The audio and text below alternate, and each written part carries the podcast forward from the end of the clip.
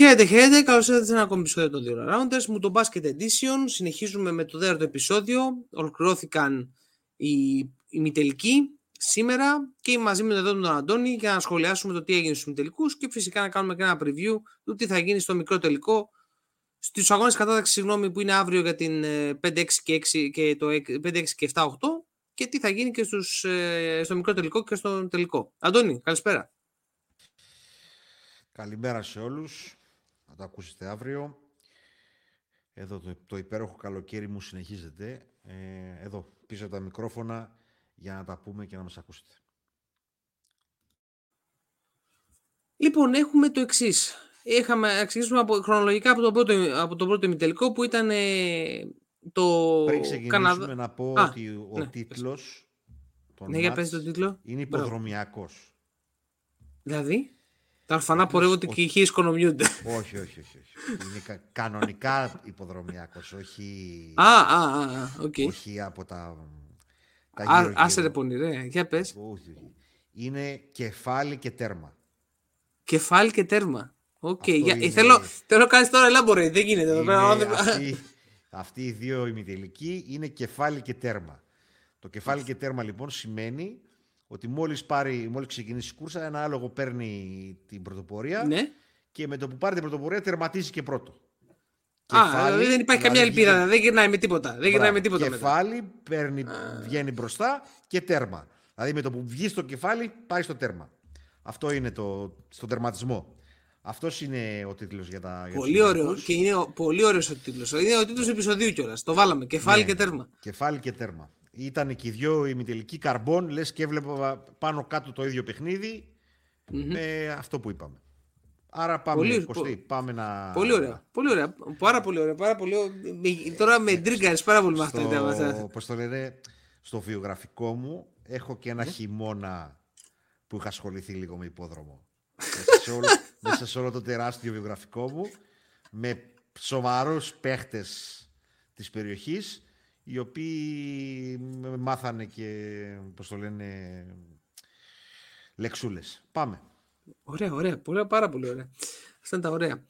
Ε, λοιπόν, πάμε τώρα στο Καναδά-Σερβία. Το πρώτο, ο πρώτος ημιτελικός της ημέρας. Εντάξει, εγώ εκτέθηκα πάρα πολύ. Γενικώς να πω ότι εγώ ήμουν και πάρα πολύ, το έπαιζα πάρα πολύ σίγουρο στο επόμενο επεισόδιο ότι θα είναι Αμερική-Καναδά δηλαδή ο τελικός και θα είναι τελικά ο μικρός τελικός. Ε, αλλά όλα έχουν εξήγηση κάτι δεν κάναν σωστά και οι δύο για να μην είναι εκεί πέρα. Για τον Καναδά ο Αντώνης βέβαια είχε δώσει το, στο προηγούμενο επεισόδιο το στίγμα του ότι κοίτα να δεις είμαι 50-50. Ακόμη δεν είμαι πολύ σίγουρος. Ε, γενικότερα ε, ζώνη δεν είδαμε ιδιαίτερα βέβαια να τα πούμε αυτά, δηλαδή από αυτό η ιδέα που είχαμε σκεφτεί, αλλά δεν τη χρειάστηκαν οι Σέρβοι γιατί πάρα πολύ απλά ε, εξουδετέρωσαν μέσω του παιχνιδιού τους και της άμυνάς τους ε, όλα τα όπλα και συγκεκριμένα ρίχνοντας πάνω στον ε, Σάι ε, κορμιά που ήταν βεντούζα πάνω του συγκεκριμένα, αν δεν κάνω λάθος Αντώνη, ήταν ο Αβράμοβιτς αυτός ο οποίος ήταν πάνω στον ε, Σάι συνεχόμενα. Δεν τον άφησε καθόλου να πάρει ανάσα. Του έδωσαν και λίγο παραπάνω χώρο, δεν του άφησαν να μπει προς τα μέσα. αυτό το πετύχαμε, ότι όντως δηλαδή δεν του έδωσαν πάρα πολύ εύκολα τα mid-range και τον άφησαν να σουτάρει. Εδώ να πούμε ότι φάνηκε λίγο η απειρία του, του ίδιου του παίχτη στη διαχείριση τέτοιων αγώνων και όλη της ομάδας του Καναδά, γιατί μην ξεχνάμε ότι είναι η πρώτη φορά που βρέθηκαν σε ημιτελικό τέτοια διοργάνωση. Ε, κατά τα άλλα, εντάξει, ε, είχαμε πει ότι πάρα πολύ σημαντικό κλειδί θα είναι ο Μιλουτίνοφ, ο οποίος ήταν φανταστικός. Ήταν πάρα πολύ καλός ο Μιλουτίνοφ. Ήταν εν τέλει το πρώτο, το πρώτο πεντάρι αυτή τη φορά. Έκανε πάρα πολύ, έκανε πλάκα στα πεντάρια της, ε, ε, της, ε, του Καναδά. Ε, Εξαιρετικός. Ο Μπακτάνοβιτ ήταν ηγετικός. Έδωσε το στίγμα εξ αρχής για 18 πόντους από το ημίχρονο. Ε, ήταν εξαιρετικός. Γενικώς είχαν πλάνο οι Σέρβοι. Ε, πάντα οι Σέρβοι μου δίνουν την εντύπωση ότι είναι σαν να περιμένουν τα, τα χειαστή, δηλαδή τους, τα, τα knockout παιχνίδια για να εμφανιστούν και να παίξουν συγκροτημένα και ε, έτοιμοι για όλα. Αυτό είναι το συνολικό μου σχόλιο. Έτσι. Θεωρώ ότι ο Καναδάς το έχασε γιατί δεν ε, βρέθηκε εναλλακτική λύση πέρα από τον Σάι. Μετά άρχισαν να κάνουν ποικιλίες ο Μπρούξ ε, και γύρω-γύρω. Δεν υπήρχε εμπειρία από προηγούμενη, προηγούμενη πρώτερη εμπειρία για να μπορέσουν να ε, αλλάξουν το ηρωή του παιχνιδιού. Και είναι, έχεις δίκιο. Είναι, ένα από ένα και μετά έδειχνε ότι δεν πρόκειται να αλλάξει τίποτα. Δεν πρόκειται να το γυρίσει με τίποτα ο Καναδάς. Ισχύει αυτό.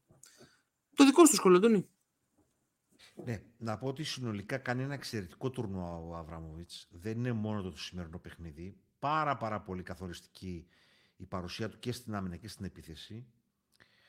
Ε, πολύ καλός Γκούντουριτς και Ντόμπριτς αυτό το παιχνίδι επίσης. Ε, ο Γκούντουριτς από μακριά, ο Ντόμπριτς με κοψίματα μες στη ρακέτα. Εξαιρετικός πραγματικά ο Μιλουτίνος αυτό το παιχνίδι. Ε, είναι αλήθεια ότι τα πεντάρια του Καναδά είναι πολύ χαμηλό εμπόδιο για τον ε, Μιλουτίνοφ. Κοιτάξτε τώρα ο Μπογκδάνοβιτς ε, είναι πανδεσία το να το βλέπεις να παίζει μπάσκετ. Ε, από τον τρόπο που στάρει, από τον τρόπο που τριπλάρει. Ο Μπογκδάνοβιτ είναι πραγματικά. Είναι μπάσκετ, πολύ μπάσκετ. Πολύ μπάσκετ. Ο Μπογκδάνοβιτ είναι από τους ε, ελάχιστους Σέρβους που μπορώ να πω ότι πληρώνω εισιτήριο για να τον δω. Ε, είχαν περισσότερες λύσεις. Αλλά πάνω απ' όλα είχαν περισσότερους παίκτες που ξέρανε τι θα κάνουν πάνω στο γήπεδο. Ε, ο Καναδάς ε, αναγκάστηκε λόγω του γρήγορου φάουλ του Σάι να πάρει πάρα, πάρα πολλά σου τον Μπρούξ και ο Μπάρετ. Βάλανε πόντους, αλλά αυτό είναι κέρδος για τη Σερβία, ότι ουσιαστικά ε, προσπαθήσαν να γίνουν σκόρερ αυτοί οι δύο. Ο Μπάρετ συνολικά δεν ήταν κακός, ο Μπρούξ μπορεί να βάλει 16 πόντους, αλλά δεν είναι, δεν είναι τώρα... Ε, και πήραν και πάρα, πάρα πολύ λίγα από τον πάγκο τους. Δηλαδή, ο Ντόρτ ήταν καθοριστικός σε άμυνο της επίθεση. Ε, για τους υπόλοιπους το είχαμε πει ότι πάνω κάτω δεν προσφέρουν και πάρα πολλά έτσι κι αλλιώς. Ε, ήταν πιο έτοιμη η Σερβία από το πρώτο λεπτό. Νομίζω ότι η Σερβία παίζει την καλύτερη άμυνα, την καλύτερη ομαδική άμυνα σε όλο το τουρνουά. Τουλάχιστον στα μάτια που έχω δει. Ε, πολύ σωστά. Πάρα πάρα πολύ καλή άμυνα. Δώσανε σουτ στον, ε, στο ΣΑΙ και προσπαθήσαν να τον οδηγήσουν στο ψηλό με πάρα πολύ μεγάλη επιτυχία, αλλά και γενικά βγήκε και πάρα πολύ εκτός ρυθμού με τα γρήγορα φάουλ. Ε, πολύ δίκαιη, όπως και στο μάτς με τη Λιθανία, δίκαιη είναι και το, το Σέρβον. Ε, με τον καλύτερο παίκτη του τουρνουά που είναι ο Μπογκδάνοβιτς. Ε, έναν εξαιρετικό Μιλουτίνοφ και με τους ρολίστες να είναι πάρα πάρα πολύ θετικοί. Δηλαδή όποιος έπαιξε ε, ακόμα και ο Μαρίκοβιτς έβαλε ένα πάρα πολύ καθοριστικό σουτ. Αλλά είχα σε όλη τη διάρκεια του παιχνιδιού την αίσθηση ότι όσο και να παίζανε άλλα 100 χρόνια να παίζανε, δεν το γύρναγε το παιχνίδι ο, ο Καναδάς. Δεν μπορούσαν να σταματήσουν τους Σέρβους αμυντικά και επιθετικά για την επίθεση του Καναδά τα είπαμε. Αυτά λίγο πολύ. Ε, με βάση την εικόνα που έχω ε, των παιχνιδιών που έχω δει με τη Σερβία είναι δίκαια στο τελικό. 100%. 100% είναι δίκαια, όπως δίκαια είναι και οι Γερμανοί. Έτσι, πολύ δίκαια. 113-111 επικράτησαν οι Γερμανοί των Αμερικανών. Σοκ, είναι σοκ σε κάθε περίπτωση. Βέβαια, ε, όπως ε, το λέμε και συχνά, υπάρχουν αγωνιστικοί λόγοι που, που συνέβη αυτό. Φανταστική, φανταστικός όπστ για τους Γερμανούς, ο οποίος είχε 24 πόντους. Ο Φραντς Βάγνερ έδωσε ε, επίσης ε, πράγματα, ε, πάρα πολύ καθοριστικός ήταν και ο Σρέντερ, ο οποίος ήταν πολύ συγκεντρωμένος σε αντίθεση με το μάτς με, την, με τη Λιτωνία, ήταν πάρα πολύ θετικός και ήταν ουσιαστικός, δηλαδή πάσαρε, προσπαθούσε να φτιάξει τους συμπαίκτες του. Όπως φανταστικός ήταν και ο Τάις, γενικώς βρέθηκαν όλοι οι Γερμανοί, όσοι παίξανε, βρέθηκαν σε πάρα πολύ καλή μέρα είναι από τα μάτια αυτό με τους Αμερικάνους όπως συνέβη και με εμάς το 2006 τα οποία πρέπει να τα κάνεις όλα τέλεια. Να είσαι πάρα πολύ εύστοχος, ε, να βάλεις τα σούτα ελεύθερα, να... και αυτοί να κάνουν λάθη, γιατί και αυτή η εκδοχή των Αμερικάνων έκαναν λάθη, για να, ειδικά προς το τέλος ε, του παιχνιδιού.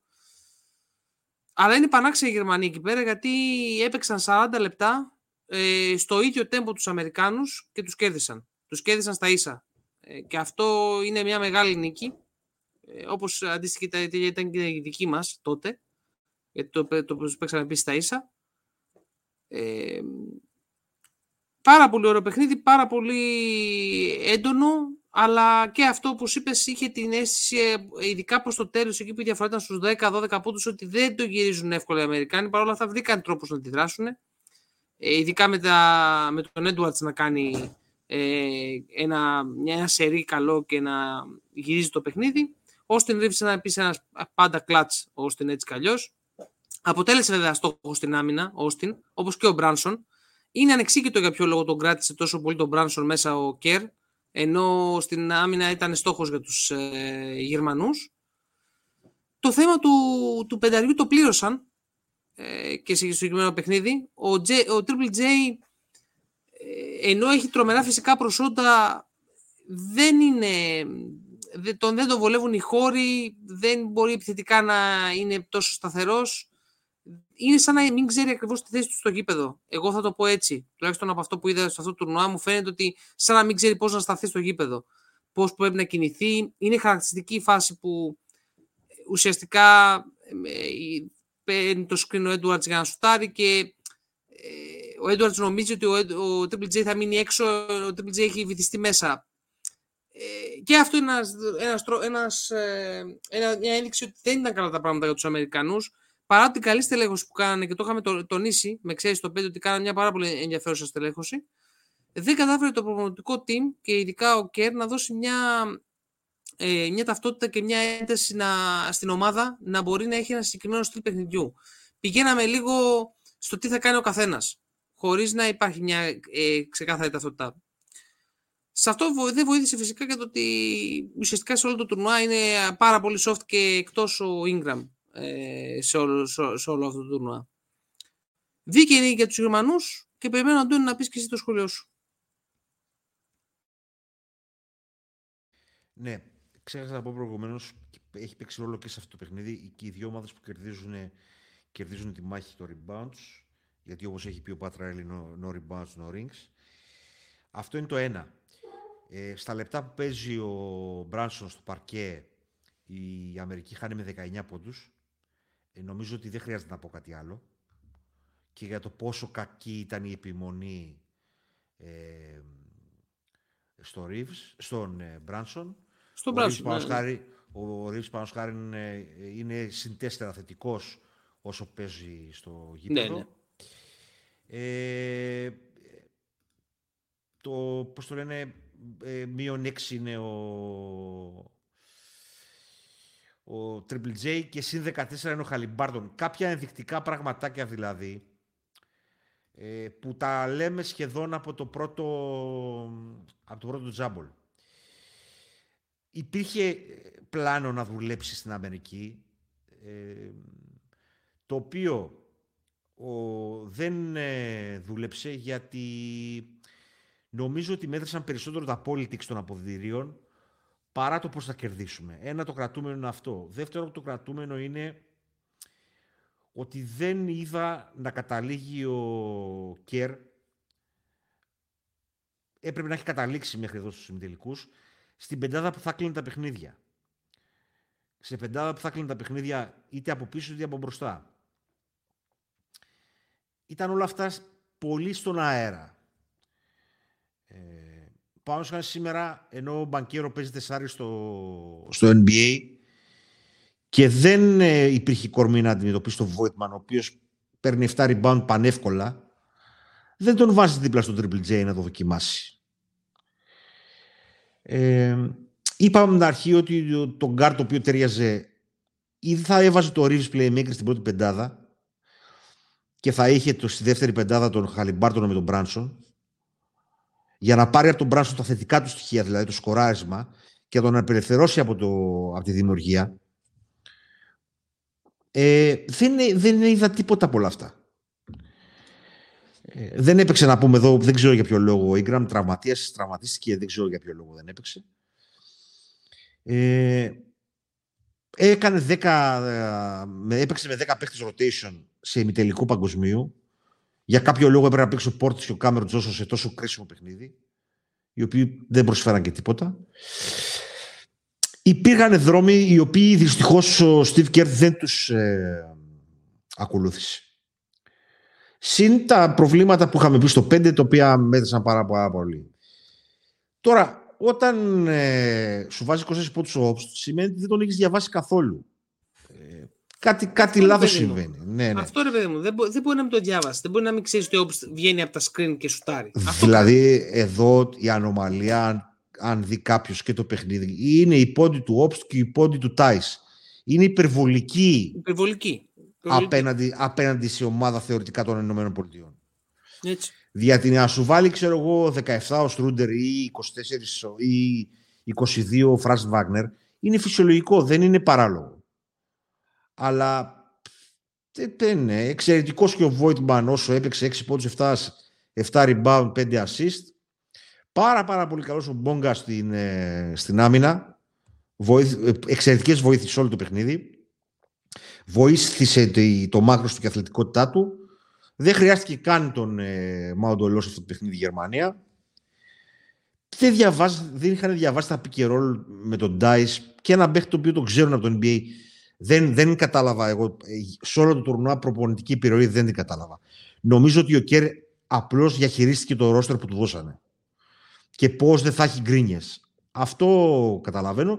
Αυτά βέβαια όλα δεν πρέπει να μας αποσανατολίσουν ότι αυτό που είπες ότι η Γερμανία από το πρώτο λεπτό μπήκε με ένα συγκεκριμένο ε, μοντέλο παιχνιδιού στο μυαλό της.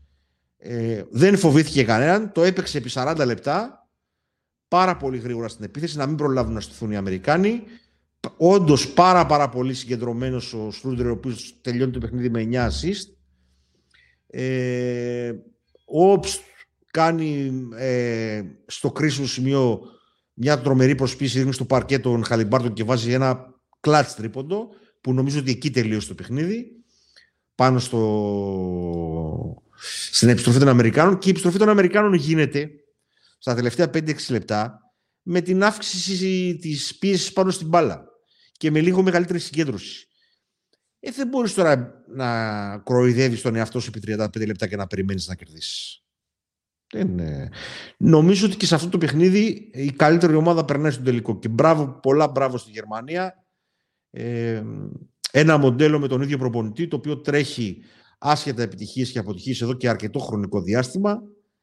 Ε, και δικαιωθήκανε πηγαίνοντας στον τελικό. Αυτά. Έτσι ακριβώς. Έτσι ακριβώς, έτσι ακριβώς. Ε, μπράβο στους Γερμανούς. Ε, ένα τέτοιο παιχνίδι πρέπει να τα κάνεις, ε, όπως είπαμε όλα, τέλεια για να, ε, για να το κερδίσεις. Ε, για τους Αμερικάνους, να πούμε ότι είναι η δεύτερη σερή διοργάνωση που αποτυχάνουν σε μου τον μπάσκετ, έτσι. και στο προηγούμενο μου τον μπάσκετ αποκλείστηκαν, αν θυμάμαι καλά, στους 8 το 19 στην Κίνα. Αυτό θα πρέπει να τους προβληματίσει λίγο γενικότερα για το τι κάνουν στα FIBA τουρνουά. Γιατί okay, οι καλοί Ολυμπιακοί αγώνες και εκεί πέρα θα κατέβουν τα αστέρια, αλλά στον τρόπο που χτίζουν ε, τα ρόστερ τους και το πώς κατεβαίνουν σαν εθνική ομάδα, θα πρέπει να το δούνε ε, κάποια στιγμή.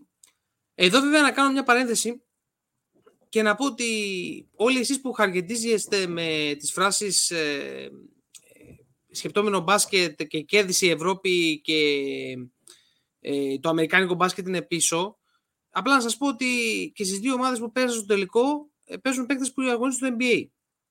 Έτσι. Δηλαδή ο Τάι, ο Σρέντερ, ο Βάγνερ, ε, ο Μπογκδάνοβιτ, αυτοί που έλαψαν δηλαδή, όλοι είναι στο NBA.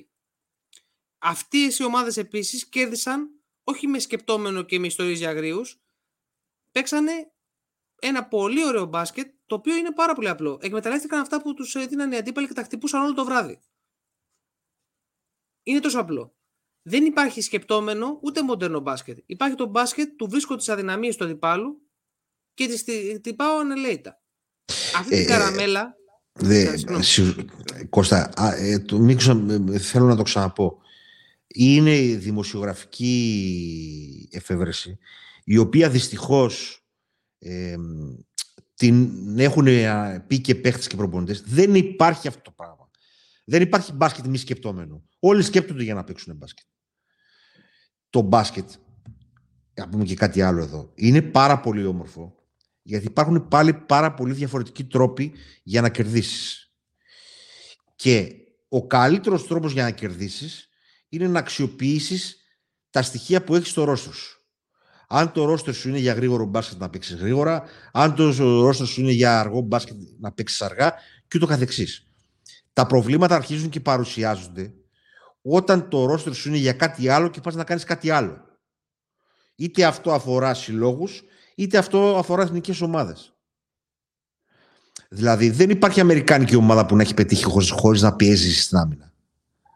Δηλαδή αν, αν, αν κάποιος δει τις ομάδες του 8 και του 12, το τι άμυνα έπαιζαν στις Ολυμπιάδες, θα καταλάβει το τι συζητάμε τώρα. Και το τι, τι άμυνα παίξαν σήμερα οι Αμερικάνοι. Υπάρχουν πάρα πολλοί τρόποι να κερδίσεις και υπάρχουν πάρα πολλοί τρόποι να κερδίσεις γι' αυτό ακριβώς το λόγο. Όταν έχεις το Σακύλο Νίλ, θα παίξεις με τον Σακύλο Νίλ. Όταν έχεις τον Μπογκδάνοβιτ, θα παίξεις με τον Μπογκδάνοβιτ. Όταν υπάρχουν μια αμυντική τρύπα στον αντίπαλο, μπορεί να τη χτυπάς επί 40 λεπτά.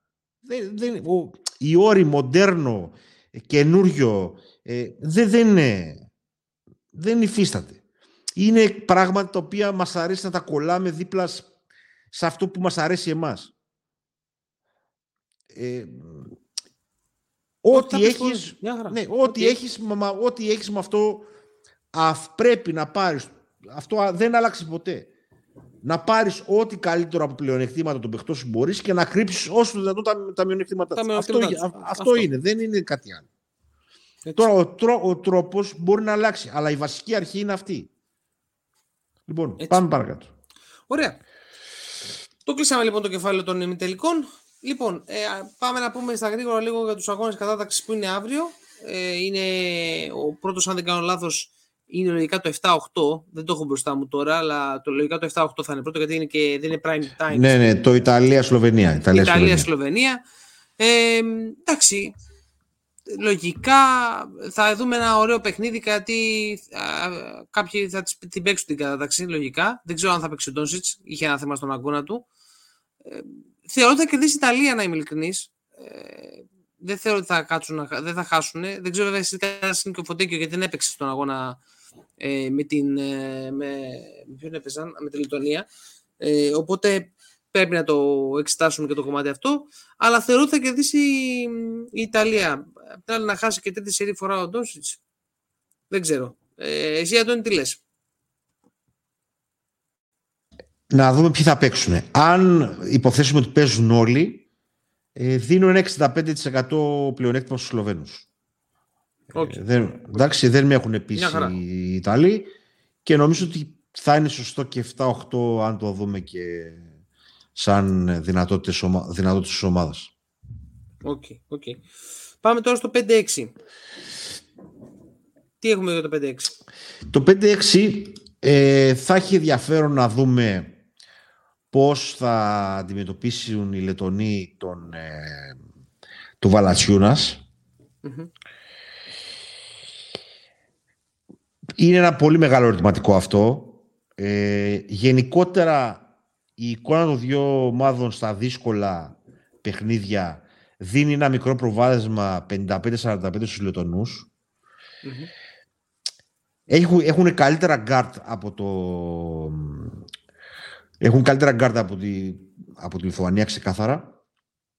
Παίζουν σε πολύ ψηλό τέμπο. Σουτάρουν καλά από μακριά. Ε, και ε, έχει αποδεχτεί πολύ μόνο του Γιακουμπάιτης. Νομίζω ότι γέρνω προς τους Λετωνούς. Αυτό ε, πρέπει να κάνει τεράστιο μάτσο ο Βαλαντσιούνας για να γυρίσει το μάτσο προς τη Λιθουανία. Αυτά. Έχουν μεγάλο πλεονέκτημα η Λιθουανία με τον Βαλαντσιούνας, ο οποίος ε, στο μάτσο με την Ιταλία ήταν είναι dominant σε αυτό το επίπεδο ο Βαλαντσιούνας, ειδικά όταν δεν υπάρχει αντίπαλο πεντάρια απέναντι καθαρό, όπως ας πούμε, ε, γιατί έπαιζε με το Μέλι, αντίστοιχα απέναντι. Και οι Λετωνοί δεν μπορούν από πέρα τον Κρατζούλη, δεν νομίζω ότι έχουν κάποιο πεντάρι ο οποίος είναι κάτι φοβερό. Οπότε είναι ένα θέμα αυτό απ' την άλλη. Και ναι, είπε όπως σωστά όμως δεν έχουν τα γκάρ των Λιθουανών μόλις τα πιέσεις. Ε, χαλάει όλη η κυκλοφορία, όλη αυτά, όλο αυτό το ωραίο το, το γύρω-γύρω που παίζουν. Ε, θα πω ότι και εγώ γέρνω από τους Λετωνούς. Γιατί θέλω και οι Λετωνοί να σου πούμε αλήθεια, θέλω να κερδίσουν και να πάρουν την πέμπτη θέση. Μ' αρέσουν πάρα πολύ και σαν ομάδα. Δεν μ' αρέσουν πάρα πολύ γιατί δεν το παρατάνε κιόλας. Ε, και ακούνε πάρα πολύ και τον προπονητή τους, είναι συγκεντρωμένοι. Ε, ναι, με τα χίλια για τους, ε, για τους Λετωνούς. Ε, και μακάρι να δούμε έτσι έναν πολύ ωραίο αγώνα. Πάμε τώρα στην κυρία... Έχεις κάτι άλλο να προσθέσεις, Αντώνη; Ωραία, πάμε τώρα και στους ε, αγώνες για το, το μικρό τελικό και τον, και τον τελικό της Κυριακής. Ο μικρός τελικός θα παίξει το 10 το λογικά ε, την Κυριακή το πρωί ε, και θα είναι η Καναδάς. Τι να πω. Ε, είναι ένα μετάλλιο, κρίνεται ένα μετάλλιο. Πιστεύω υπάρχει μια μεγάλη... Ε, εδώ πέρα θα φανεί διαχείριση των Αμερικάνων, οι οποίοι βέβαια ε, συνήθως ε, αν δεν πάρουν την πρώτη θέση μετά λίγο διαφορούν ε, για τα υπόλοιπα. Α, διαφωνείς; Ε, τι λες; Ε, νομίζω ότι θα το κερδίσουν το παιχνίδι αυτό. Ε, αν προσέξεις λίγο τον, τον Σάι, δεν υπάρχουν λύσεις. Δηλαδή, ξαναγυρνάμε τώρα στην προηγούμενη συζήτηση. Αν παίξουν ε, άμυνα φυσιολογική πάνω στο Σάι, βαρχικλώνεται πάρα, πάρα πολύ ο Καναδάς. Έχει πάρα πολύ μικρό πάγκο. Ε, ένας Καναδάς με Μάρεϊ πάγκο θα ήταν τελείως διαφορετικό βέβαια. Αλλά ο, η τρέχουσα σύνθεση έχει πρόβλημα στο τι γίνεται εκτός ΣΑΙ. Και τι γίνεται και με το σουτ, έτσι. Αν και δεν ήταν κακή στο σουτ με τους... Δεν χάσανε από αυτό το παιχνίδι δηλαδή με τους ε, Σέρβους. Ε, δεν έχουν πλεονέκτημα στο 5 όπως είχαν πλεονέκτημα οι, οι Σέρβοι απέναντι στους Καναδούς. Ε, 65-35 υπέρ της Αμερικής θα το δώσω. Ε, ναι. πιστεύω, πιστεύω ότι θα ξεσπάσουν οι Αμερικάνοι. Αυτό πιστεύω. Μόνο μπορούν να ξεσπάσουν όμως. Νιώθω ότι δεν υπάρχει, αυτό, το, δεν υπάρχει αυτό το lethal ε, το instinct, να το πω έτσι. Ε, έτσι, όπως τα, έτσι όπως τα έφτιαξε τα ρωτήσεων, όχι, δεν υπάρχει. Αλλά νομίζω ότι μπορεί να, μπορεί να κερδίσουν οι Αμερικάνοι. Εντάξει, το κρατάω. Το κρατάω. Πιστεύω και εγώ ότι εντάξει, από την έχουμε μια ομάδα η οποία ε, παίζουν παρόμοιο, έχουν παρόμοιο στυλ. Ε, ο Σάι όντως δεν υπάρχει, δεν υπάρχει ακριβώς λύση. Πρέπει τον, λογικά θα το κλείσουν. Θεωρώ όμως ότι θα έχουμε πάλι μια επανάληψη αυτού του μοτίβου, να σου πω την αλήθεια. Αυτό το μοτίβο που είδαμε στα προηγούμενους αγώνες, όπου δεν παίζουμε, είμαστε λίγο χαλαροί στην άμυνα, δεν προσέχουμε τις λεπτομέρειες. Ε, και όταν δεν προσέχεις λεπτομέρειες, εντάξει και ο Σάι θα σε βρει και θα σε κοπανίσει, έτσι. Ε, και θεωρώ ότι και ο Καναδάς θα κάνει κάποιες αλλαγές, γιατί και το Καναδά είναι μια μεγάλη ευκαιρία το να πάρει ένα μετάλλιο το οποίο δεν έχει πάρει μέχρι στιγμής σε FIBA basketball. Θα δώσω ένα μικρό ποδοδάσμα στον Καναδά καθαρά γιατί θεωρώ ότι οι Αμερικάνοι ίσως, ίσως είναι ε, ε, πάρα πολύ ξενερωμένοι ε, και δεν θα μπορέσουν να, ε, να είναι συγκεντρωμένοι στο παιχνίδι. Αυτό, έτσι, αυτό, αυτό θα κρατήσω. anyway, πάμε τώρα στο μεγάλο τελικό. Ο μεγάλος τελικός είναι Σερβία εναντίον ε, της ε, ε, Γερμανίας. Ευρωπαϊκά στάνταρ. Έχουμε μια Γερμανία που είναι πάρα πολύ αθλητική ομάδα με πάρα πολλούς διαφορετικούς τρόπους να εκμεταλλευτεί τους παίκτες της στο γήπεδο. Δεν έχει ιδιαίτερο post παιχνίδι. Κατά κύριο λόγο κοιτάζει το off-ball movement και δίνει και την μπάλα στο Wagner και στον Σέντερ και κάνουν τα δικά τους ε, πράγματα. Ε, στο pick and roll δουλεύουν πάρα πολύ με τον Dice, ε, τόσο που κοιτάζουν με τον Voigtman, Obst, ε, όπως είπαμε στο off-ball movement και από την άλλη έχουμε μια Σερβία η οποία στηρίζεται πάρα πολύ στην ε, συνοχή που έχει σαν ομάδα, στην ομαδική της καλή άμυνα που παίζει από τους 8 και μετά. Ε, είναι πάρα πολύ hyped, έχουν εξασφαλίσει τουλάχιστον το αγυρομετάλλιο και για τους δύο είναι μια τεράστια ευκαιρία. Δεν βρίσκεσαι συχνά σε ένα τελικό ε, παγκοσμίου κυπέλου ε, έχοντας μπροστά σου το χρυσό. Δεν ξέρεις αν θα ξαναβρεθείς σε αυτή τη φάση μετά από τέσσερα χρόνια. Αυτή είναι η αλήθεια. Οι Σέρβοι το έχουν, την έχουν πατήσει πάμπολε φορές με αυτό. Ε, σε αυτό το κομμάτι. Ε, έτσι όπως το βλέπω το, μέχρι τώρα, ο μόνος τρόπος για να οι Γερμανοί να χάσουν είναι να πάθουν Ελλάδα 2006. Ε, ε, να, δηλαδή να μπουν σε έναν αγώνα ε, μεθυσμένοι από τη χαρά ε, και αδειασμένοι από, αυτό το, από αυτή τη μεγάλη νίκη που κάνανε και να μην μπουν πάρα πολύ συγκεντρωμένοι ώστε να πάρουν το παιχνίδι. Βέβαια, δεν είναι όλοι Έλληνες να αδειάζουμε εύκολα. Υπάρχουν και οι ομάδες που μπορούν να συγκεντρωθούν αυτές τις δύο μέρες ώστε να, ώστε να είναι πάρα πολύ καλά την ημέρα του αγώνα. Λόγω αθλητικότητας θα δώσω ένα μικρό προβάδισμα στη Γερμανία, ένα μικρό όμως προβάδισμα, γιατί απ' την άλλη έχεις τον Μπογκδάνοβιτς ε, και στο 5 υπάρχει ξεκάθαρο προβάδισμα με τον Μιλουτίνοφ. Ε, δεν μπορεί να τον δει εύκολα κάποιος ψηλός ε, της Γερμανίας στο post ε, παιχνίδι. Ε, και, και είναι και κλειδί το να εξασφαλίσεις ότι ο Μιλουτίνοφ δεν σου κάνει ζημιά στα επιθετικά rebound. Το οποίο το έχει, είναι, έχει μεγάλη έφεση σε αυτό. Αυτά, Αντώνη. Αυτές είναι οι σκέψεις μου. Μικρό προβάδισμα στη Γερμανία καθαρά λόγω της αθλητικότητας. Ναι. Εγώ θα δώσω 55-45 υπέρ της ε, Σερβίας λόγω της άμυνας. Θεωρώ ότι μπορεί να, φτιά, να, να, να ανέβει level ε, η Σερβία στην άμυνα και να κατεβάσει το επιθετικό level της Γερμανίας. Ε, κύρια κλειδιά είναι σε τι κατάσταση θα είναι ο Σούντερ, κυρίως δημιουργικά και σε δεύτερη φάση πώς θα σκοράρει. Ε, πώς θα περάσουν την μπάλα στο Μιλουτίνοφ οι Σέρβοι. Ποιο κορμί θα μαρκάρει τον Μπογκδάνοβιτς. Υποψιάζομαι ότι ο Φρανς Βάγνερ θα πάει πάνω του. Και από εκεί πέρα να πω κάτι το οποίο το έχω ξεχάσει, ότι κάνει ο εξαιρετικό τουρνουά ο Στέφαν Γιόβιτς, τον οποίο σχεδόν τον είχαμε ξεχάσει. Ε, είναι μετά από πάρα πάρα πολύ καιρό υγιής και παίζει πάρα πάρα πολύ σημαντικό ρόλο ειδικά στο πώς ξεκινάει το παιχνίδι η Σερβία. Ε, τους καθοδηγεί πάρα πάρα πολύ καλά μέσα στο παρκέ. Ε, πάρα πολύ σημαντικό ότι το παιδί ξανά είναι υγιή.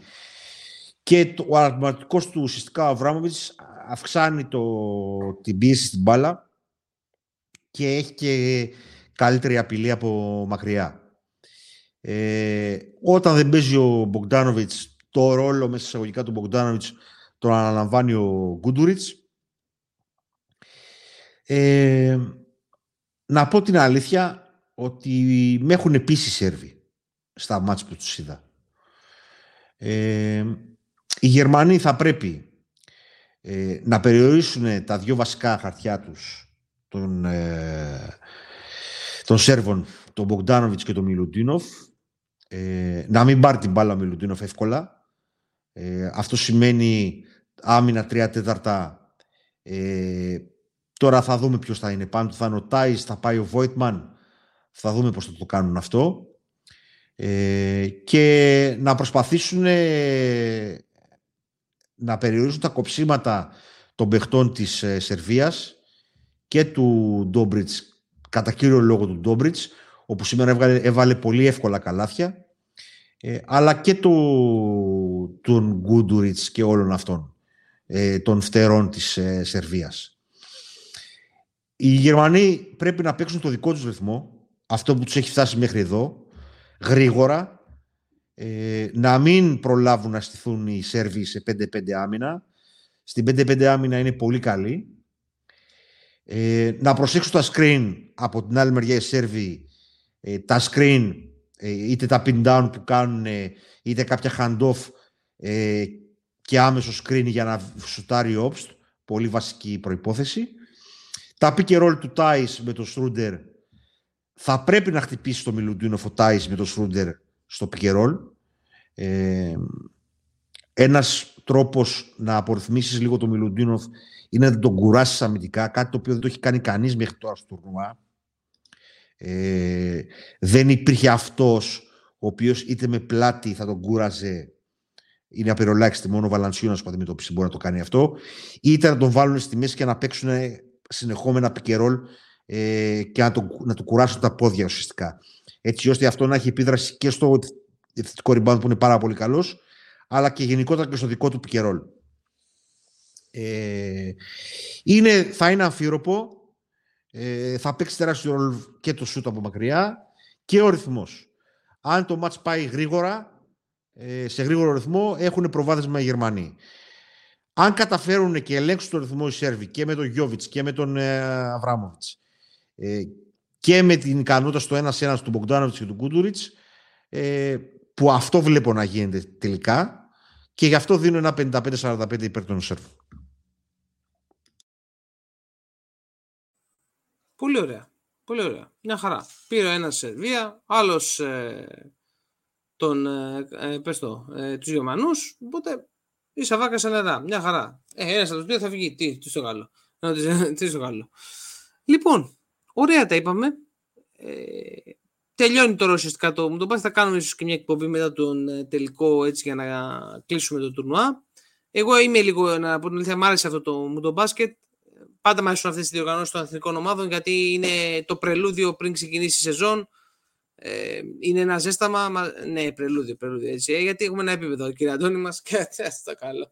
Λοιπόν, ε, μ' αρέσει πάρα πολύ ε, και γιατί είναι μια ωραία παρένθεση από την κατήφια που μας περιμένει αυτό το χειμώνα. Ε, οπότε αυτό, αυτό κυρίως. Ε, και μακάρι να ξεκινήσει γρήγορα και ε, η Ευρωλίγκα και όλα τα υπόλοιπα για να έχουμε δράσει και να τις σχολιάζουμε. Αλλά εμείς μην νομίζετε το Σεπτέμβριο εδώ πέρα θα είμαστε full. Και για να κάνουμε και ένα promo time, μιας και δεν το κάναμε στην αρχή, μας ακολουθείτε σε όλα τα social media, Facebook, Instagram και Twitter. Μας ακούτε σε όλες τις πλατφόρμες που ακούτε τα αγαπημένα σας podcast, ε, Google, ε, Google Podcast, Apple Podcast, ε, Spotify, YouTube. Στο YouTube έχει ανέβει η δράση και μας αρέσει και σε λίγο καιρό θα εμφανιστούμε να δείτε και τα πρόσωπά μας, να δείτε ότι δεν έχουμε ουρά, ούτε το μάτι, ε, για να, ότι είμαστε δηλαδή κανονικοί άνθρωποι, όσοι δεν μας έχετε δει ποτέ. Και φυσικά κάντε μας rating, δώστε μας feedback, προσπαθούμε πάντα να το ακούμε και να προσαρμοζόμαστε σε αυτό, γιατί η προσαρμογή, έτσι να κλείσω και με ένα ωραίο, κατά τη γνώμη μου η προσαρμογή είναι η μεγαλύτερη ευφυΐα. Αυτά, κύριε Αντώνη μας. Παιδιά, ελάτε στην παρέα. Ε, έχουμε πλάνο για τα επόμενα. Ε, θα κάνουμε παρέα όλη τη χρονιά. Ε, εδώ, για να τα πούμε και να μας ακούτε. Ήμασταν δύο Λαρόντες. Χαιρετούμε. Ραντεβού στο επόμενο επεισόδιο. Ευχαριστούμε πάρα πολύ.